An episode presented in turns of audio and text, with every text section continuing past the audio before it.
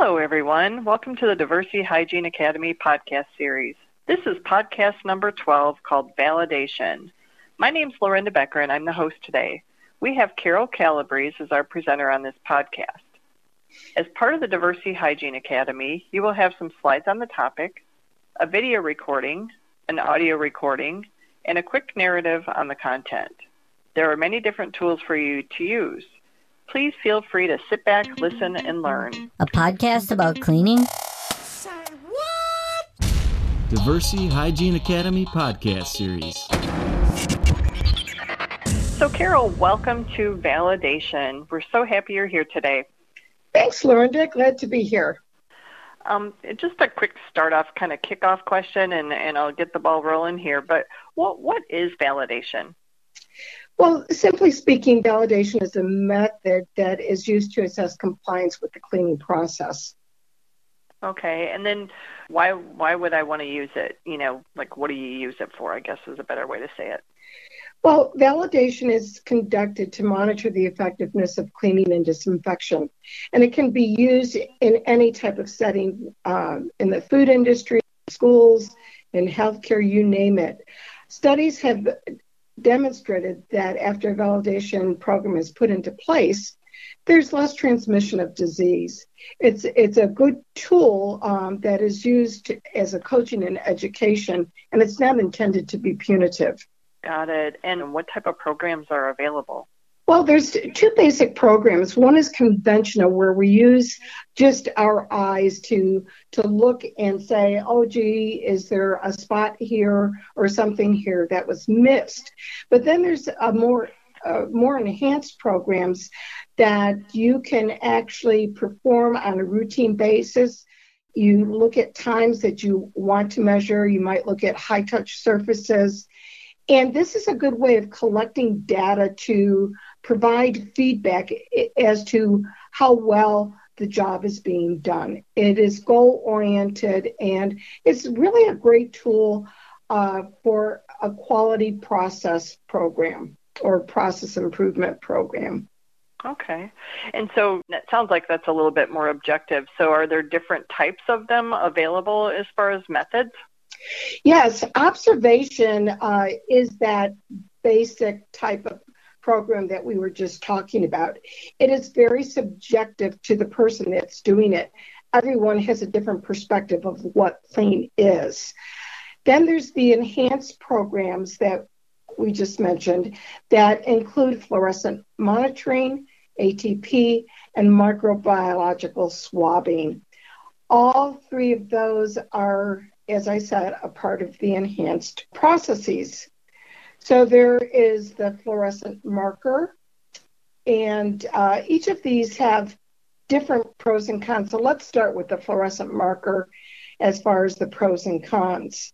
Uh-huh. So, with that being said, um, the fluorescent marker is invisible to the naked eye. So, the person that you're trying to coach or educate um, isn't going to see where the marker was placed.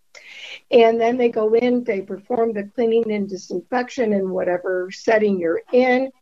And then, say, the supervisor will go back with a black light to see if that marker was completely removed. If it was only partially removed, then they didn't do as good of a job as they should have. Then there's the adenosine triphosphate, and this is measured by relative light units depending on the manufacturer of the unit, they may have a threshold of 250 relative light units up to 500. And this measures whether or not there is the presence of organic material there. And then last but not least, there's microbiological swabbing, which generally is not used on a routine basis because you don't get immediate results from that. Uh, it takes 48 hours to get those results. Wow, that's quite a while if you want to see if you you got it clean. Is there like quick comparison if if I wanted to do like a school or an office building or you know a, a non healthcare because I, I think that last one you mentioned was a little bit complicated, but if you just want to do a school or something, what what would you you know compare or what would be the best to use? So, in my opinion, I, I like the fluorescent marker. It is very easy to use. It, you do have to go back once you place it on the surfaces, you do have to go back and look at it. Where the ATP, you're going to get quicker turnaround because they'll clean and disinfect. You go in with the swab and put it in the, the meter, and you have the immediate results. Mm-hmm. But each of these do, as I said, have pros and cons where the fluorescent marker may be a little more labor intensive, but it's less expensive. In ATP, those swabs are pretty expensive at about 250 per swab to use. Okay, if if you compare the um, fluorescent marker to AP, ATP, I gotta say that right. ATP. Um, yeah, ATP. Um, is there an easy way to tell, you know, if things are cleaned one over the other? Well, again, with the fluorescent marker, you have a good success rate of looking at whether or not that marker has been removed. Typically, when I perform fluorescent marker, if I see part of it left on the surface that I sprayed or, or placed the marker on, I don't count that area as being as being completely cleaned.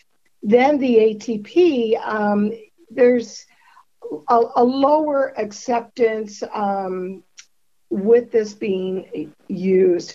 I really like the fluorescent marker much, much better to determine whether or not the surfaces have been thoroughly wiped. Mm-hmm. And and so, like, who does the actual validation? It's actually a supervisor that will perform the validation. You know, if you ask somebody to perform validation on themselves, it's almost like the fox in the hen house. Mm-hmm. so you really don't want them to do a self assessment. A supervisor or a manager really should be performing this. Again, this is done to provide constructive feedback to your employees on how well um, cleaning and disinfection was performed. Got it. And then is there like do you how do you collect the data or is there a way to compile it or what do you what do you do with the information? Absolutely. There's several different ways you can create a tool for whatever setting you're in. You can uh, use an Excel spreadsheet, indicate what your high touch surfaces are. You can put the area, the date, the time, and you can even indicate the employee that you're assessing. And again, this will help determine um, whether or not uh, you may need to go back and re educate your employees. So it's not just an assessment of how well your employee is performing, but it could also be used to determine how well your orientation is being performed? Did you miss something? Do you need to reevaluate your orientation process? Did you educate everyone on those high touch surfaces so they know they have to pay particular attention to um, that particular surface? Got it. So, so what you kind of do is you have a list of surfaces, and then you go in and pre-mark them in, in yes. that situation, and then you go back and just say, okay, done, not done, done, not done. How, how do you how do you know if it was um if it was done? The best way to tell is whether or not you if you're using fluorescent marker, if there's any when you use the black light, do you still see some of the marking agent that you used? If it's completely gone, then they did a great job. If it's partially gone, to me, that's a fail. If it wasn't done at all, that's a complete failure. I don't give partial credit, is what I'm saying. I like that. Well, maybe not if you're grading me, but. and and then do you like you mentioned earlier that you use this kind of as feedback or training or improvement tools, not so much punitive. But do you how, how do you do that? Do you do it kind of you know like do you report it by object or how, how are some ways you can report it well there's several different ways that you can report it you can report it uh, by object You mm-hmm. can report it by um, a specific area in your building. You can report it by employee. What I like is when you look at it by object, you can then say, hey, team, we're consistently missing this light switch. Talk to me about why we're missing the light switch. What is, can you give me some insight as to why we're missing light switches or door handles, or maybe you're not doing a good job on the rails, the handrails going up the steps.